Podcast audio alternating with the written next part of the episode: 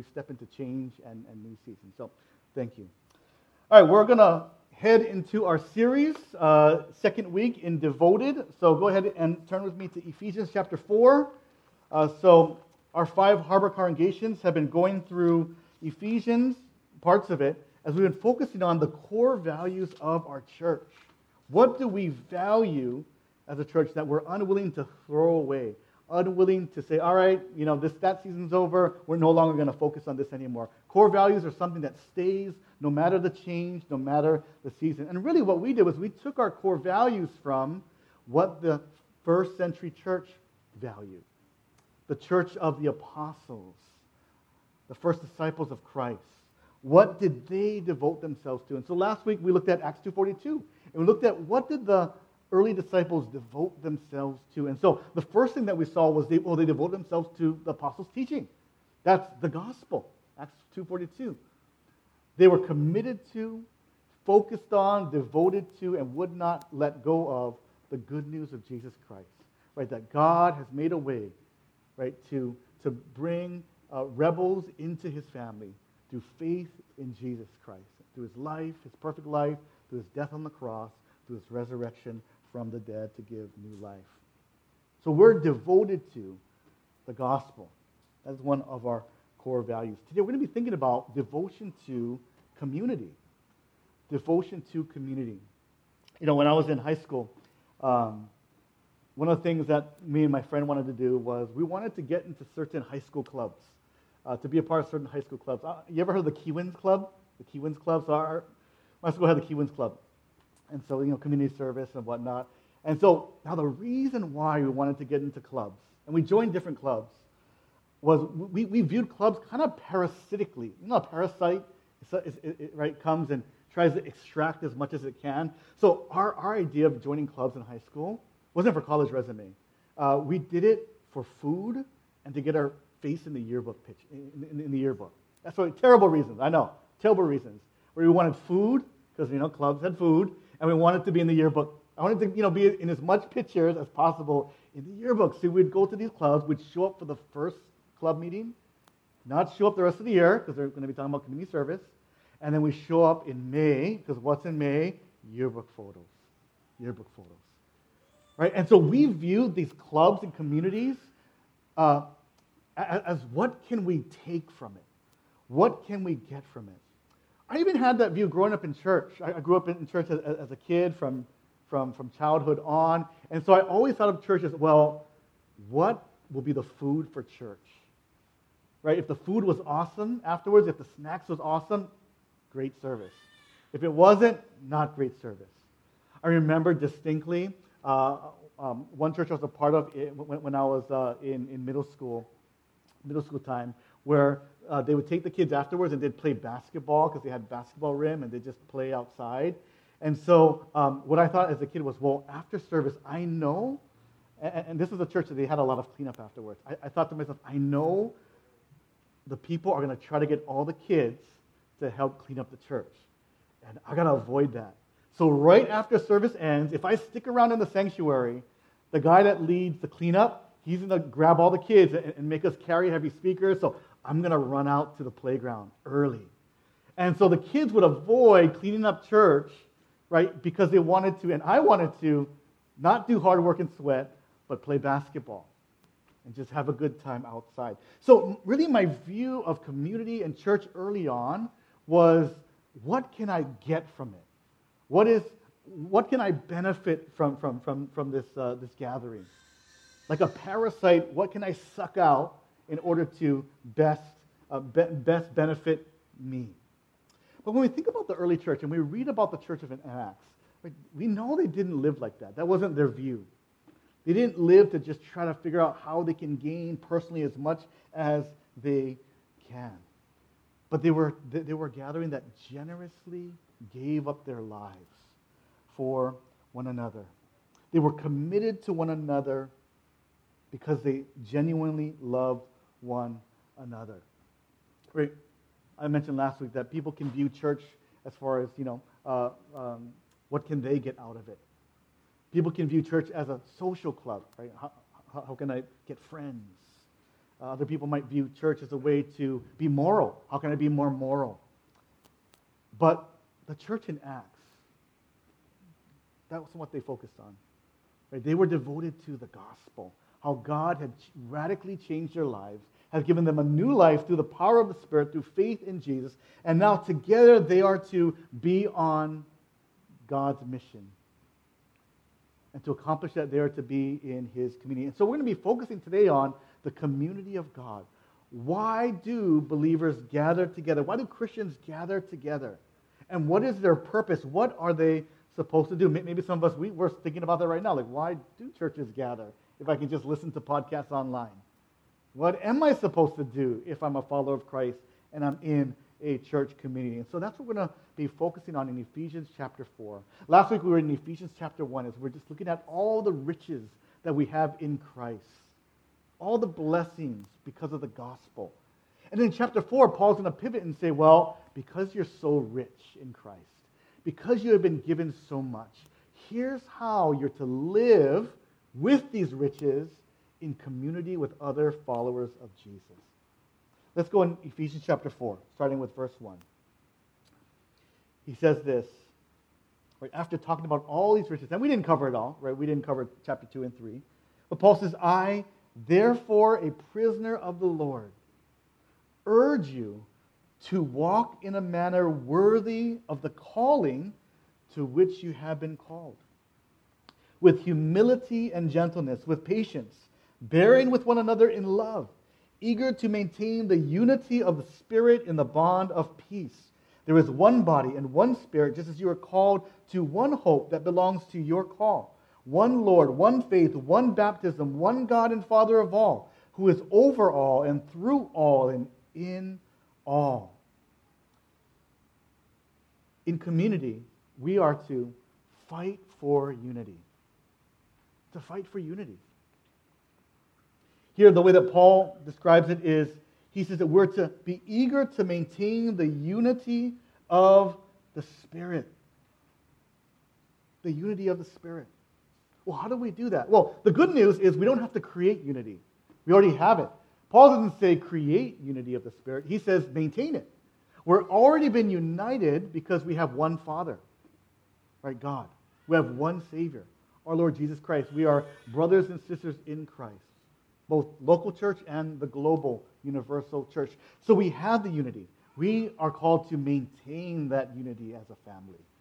Or just like a biological family, right? Where, where in, in a family you're united by blood. But that unity can be challenged, right, when families get into fights.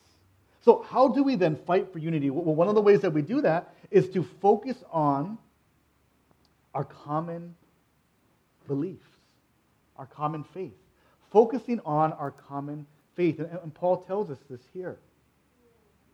He says to, in verse uh, 4, there's one body, one spirit, just as you're called to one hope that belongs to your call, one Lord, one faith, one baptism, one God and Father of all. See, Christians at times, and maybe we've, been a part of it or we, we've witnessed it, right, can bicker and fight over secondary matters. Rather than celebrating the unity that we have in God right, Christians can get together and argue over the timing of Christ's return, right? Instead of celebrating what we have in Jesus, Christians can argue over the views of the millennium, which, by the way, we're going to be going into Revelation in a couple Sundays. So excited for that. But Christians, right, you could see that. They could fight and bicker and be angry over just the views of the millennium. Christians can bicker and argue over the spiritual gifts, right? Whether or not certain gifts are in operation today. Instead of just worshiping God together in unity, instead of really loving Jesus and, and, and praising God for uh, the unifying work that He's done, Christians can argue over whether or not tongues are even, speaking in tongues even happens in these days. And the whole conversation, you just get into that snowball, and then there's bitterness, there's resentment, there's, there's anger, and it turns ugly. And maybe you've been a part of it. Maybe you've seen Christians get a part of it. Paul's saying here, right, we're unified under our common faith. And what is that, right? One body. one body and one spirit. We all have the Holy Spirit living within us. We're called to one hope, right? and, and, and that is that Jesus will return. And he'll create a new heavens and a new earth, this hope of a, perf- a perfect world that we all look forward to. We have one Lord, right? Jesus Christ. Oh, and it's only through him that we are saved. We have one faith, right? The gospel. We have one baptism, one God and Father of all. Whenever we're feeling fractured or, or falling into arguments with other Christians about secondary issues, focus on what we do have in common our common faith, our, the gospel, our Lord and Savior, Jesus Christ. That's one way that we fight for unity. A second way that we fight for unity is by loving one another through conflict. Loving one another through conflict. Look at verse 2. With all humility and gentleness and patience, bearing with one another in love. Right, Paul specifically puts these words humility, gentleness, and patience, bearing with one another. Here's what that tells us is we're going to be tempted, right? Whenever we're living in community with other Christians, whenever we're willing to open up our hearts to other followers of Jesus, there's going to be the temptation to be impatient, to be harsh, to be prideful, and to be to be very uh, quick to anger at other believers. And the temptation for any, you know, for, for any kind of relationship, but even in church type, Christian type relationships, is when someone, right, wrongs you, when someone is impatient towards you, is harsh uh, towards you, is prideful towards you, the easiest thing to do is to avoid them and to ditch them. That's, that's just the easiest way to do things, right? If they're not someone that you have to see at work every day, if they're not a family member that you have to go home to, Right? Whenever there's conflict, the easiest thing to do is to avoid it and then to talk stink about the person. Right? But notice Paul doesn't say that. Right? Paul says, maintain the unity of the Spirit.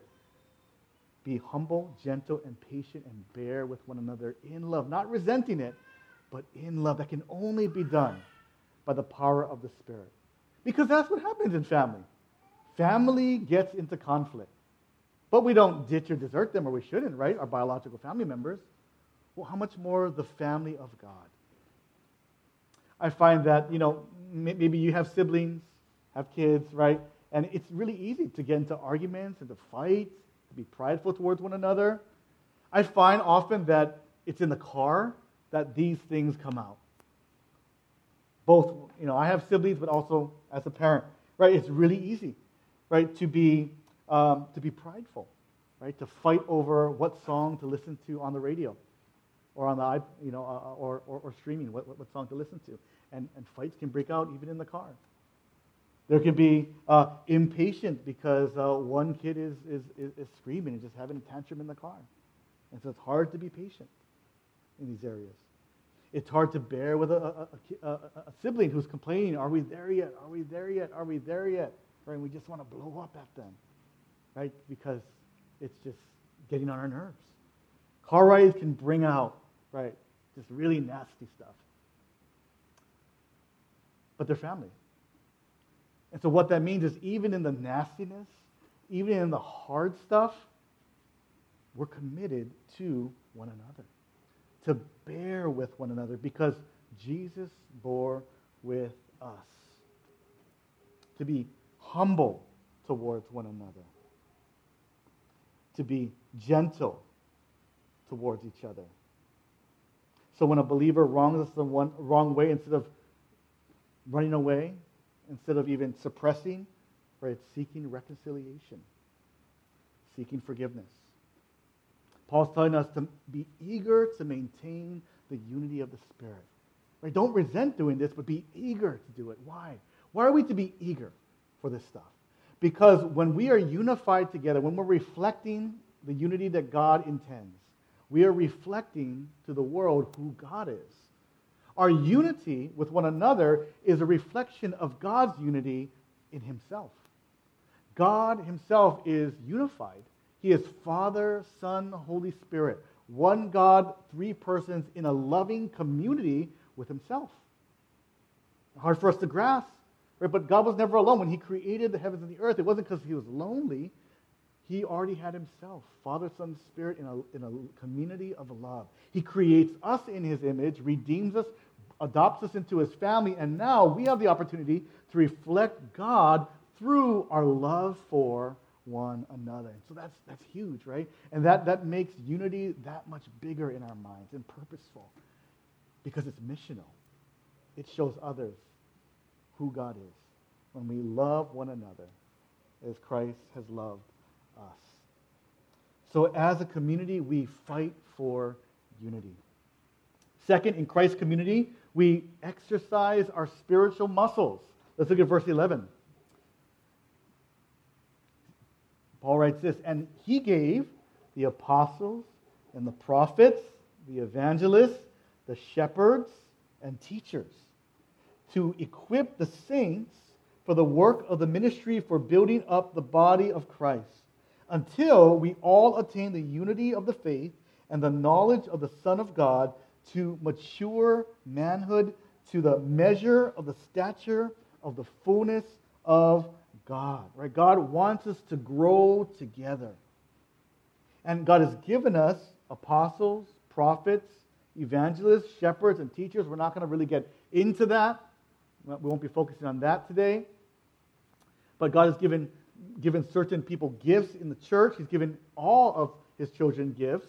He's given leaders to the church to equip the saints for the work of the ministry. We're going to focus on verse 12. Notice it says here to equip the saints, right? The question is then, okay, who is a saint? The word saint means to be set apart, to be sanctified. Well, the question is, okay, who is set apart? It's every follower of Jesus. It's not a select group of Christians that are saints. Saints are is anyone who has been sanctified by the work of Christ. So if you are a follower of Jesus who has been forgiven and redeemed and sanctified by Jesus, then you are a saint. We might not feel like a saint, right? Maybe family members don't call us a saint, but we are saints. We have been set apart, sanctified for the work of God as his people. Here it says, Paul is saying, to equip the saints, that is every single one of us, well, for what? For the work of the ministry. Ministry is just a fancy word for service, for serving God. Now, maybe you hear in, in church settings, someone might say, Oh, you know, I want to go into full time ministry. Maybe you heard that. And what that person is saying is, Oh, they want to work for a church. They want to, you know, their full time job, they want to be working for a church. And that's how people use nowadays full time ministry. But if we look at the scriptures, really, every single Christian is in full time ministry.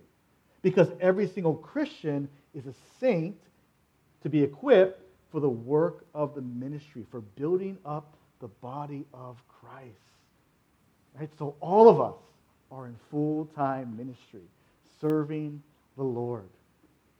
Serving the Lord. When we serve the Lord of the grace that He provides, it's what God uses to grow us to be more like Jesus, who Himself is the servant of all.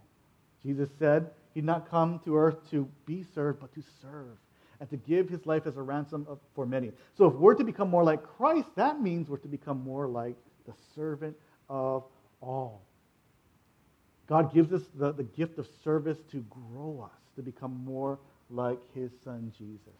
He uses it to grow and build our spiritual muscles, to become more mature in the faith. So, what are we to do in Christ's community? We're to exercise our spiritual muscles through serving. Through serving. Maybe you heard this illustration, but uh, in Israel, next to Israel, between, between Israel and Jordan, is the Dead Sea. Right, the Dead Sea. I believe it's the lowest point on earth. Now, because there's no outlet to the Dead Sea, the Dead Sea just collects salt. As water gets evaporated over time, right, all that remains is just greater and greater amounts of, of, of salt, the ratio of salt and water. In fact, in the Dead Sea right now, I read that uh, it is eight times as salty than the ocean. And so, because of that, the only things that can survive in the Dead Sea is like algae and some other kind of microorganism. Fish cannot survive. right? All this kind of marine life cannot survive in the Dead Sea. And the reason why is because there's no outlet. There's no flow of fresh water to get into the Dead Sea in order to replenish the, the, the water and to, you know, uh, equalize that salt ratio. So because there's no outlet, that Dead Sea is dead. It's dead. See, the Christian life can be like that in a sense, where we can be, you know, reading our Bibles, we can be listening to podcasts and filling ourselves up with all kind of knowledge of God. But if there's no outlet to, to serve the Lord and to serve others, we become like the Dead Sea. We get a lot of, of just things getting sent into us, good things, but there's no outlet in order to channel it out. And so we just kind of, in a sense, just feed, feed, feed, but don't work out those, those muscles in order to, to grow. Like when I, when, when I was in high school uh, and playing basketball, I wanted to get stronger. And so I took a whole lot of supplements, but I didn't work, out, work it out as I should have. And so uh, it didn't turn out very good for me. And so uh, there needs to be an outlet to the intake. And so God's given us the gift of service in order to work out our spiritual muscles so that as we're taking in God's word, as we're being encouraged by good teaching, you know, things that we, we, we, we listen to, right, we, we then take what we learn and apply that to our lives and serve the Lord and grow to be more like Christ. God's given all of us spiritual gifts. He's given us talents and abilities and resources that we are to use uh, for his kingdom. We're to use to love and to serve other people. So exercise those spiritual muscles in our families, in our workplaces, in our neighborhoods, in our congregations. Work those muscles out. Finally, in, in Christ's community, and this is, this is uh, connected to the second point, right? we're to help each other grow. We're to help each other grow to become more like Christ, to build one another up. Let's read verse 15 and 16. It says, Rather, speaking the truth in love, we are to grow up in every way into Him who is the head, into Christ, from whom the whole body, joined and held together by every joint with, what, with which it is equipped, when each part is working properly, makes the body grow so that it builds itself up in love. Right? We are compared to a body. Every single one of us, right, are a part of the body of Christ if we are in Christ. And Paul's saying here, right, is that we're to be concerned for one another, that all parts of the body are built up. Right? Imagine a, a doctor visit, right, of a child. A child goes to see the doctor right? And, and, and the doctor's like, oh, great, kid, this is going great, this is going good, this is going good, right? The circumference of the head is, is, is good, the height's good, the weight's good, but this part of the body, I don't know why, but this part of the body is not growing the way it should, right? As a parent, as an adult, as an auntie and uncle, right? If we were to hear that news, we wouldn't focus on, wow, all the parts of the body is, is, is growing good except one. What would you focus on? That one part of the body that's not growing right? Our, our minds would be consumed with that, right? Our focus would be on, okay, there's one part of the body and that needs to grow. Well, then think about it in the context of, of the church community, right? Maybe we're growing, but are we aware of and attentive to and caring for maybe another brother or sister in the body of Christ who's not, or who's struggling, who's having a hard time? Right? Paul in, in 1 Corinthians 12 tells us that we're to have equal concern for one another. That even if we're growing well in Christ, we're enjoying the Lord and, and just seeing God work in our lives, that if we see a brother or sister in need of support and encouragement, that we're to come alongside and to support them as best as we know how. And Paul tells us how. He says, do it by speaking the truth in love. Right? We are to grow up in every way into Him. We are to speak the truth in love. Right? Why? Well, we can be truthful but not loving, and that can destroy a relationship, right? We could be loving to someone, kind, gentle, but not truthful to them, and we end up deceiving them. So there needs to be both truth and love. Now, when we read this, we might think, okay, what Paul's saying here is saying, oh, just be truthful. So if you see someone, you're talking to somebody, and you know they've got something hanging out of their teeth or their nose, speak the truth in love, right? Nicely, kindly, politely tell them that there's something in their nose and in their tooth, and that never goes well, right? But you're to do that. You're to be truthful, speak the truth in love. But is that what, what Paul's saying? Is Paul saying here, okay, just anytime you need to be truthful to someone about anything, whether it's their teeth or their nose or, or um, the outfit that they wore, be loving? Well, that's not what Paul's focusing on here.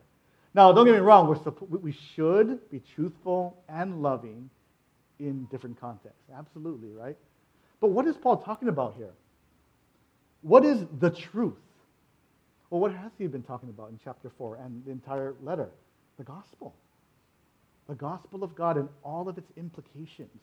So, what Paul is saying then here in the community of God, when we gather together, when we have lunch with one another, when we're over each other's house, when we're, we're mingling, right, we are to right, be intentional to speak the gospel and its implications into one another's lives.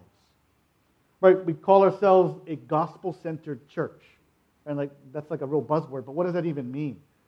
Right? That the good news of Jesus should impact, influence, speak into everything that we do. Our marriages, our friendships, our, our, our relationship with our coworkers, how we view ourselves. Somehow the gospel speaks into and affects how we view life and how we view ourselves. And we're to then speak the gospel and the implications of it and the truths of the gospel into one another's lives in love. So, so that when, when, when we're struggling, right? Maybe some of us were, were dealing with feeling just, just dirty. We messed up and we're confessing our sin to another believer. We're, we're to remind them of the, the good news of Jesus, that Christ truly died for that sin and all those sins. So even if they feel guilty, they are absolutely clean and they need that encouragement to hear that from other followers of Jesus.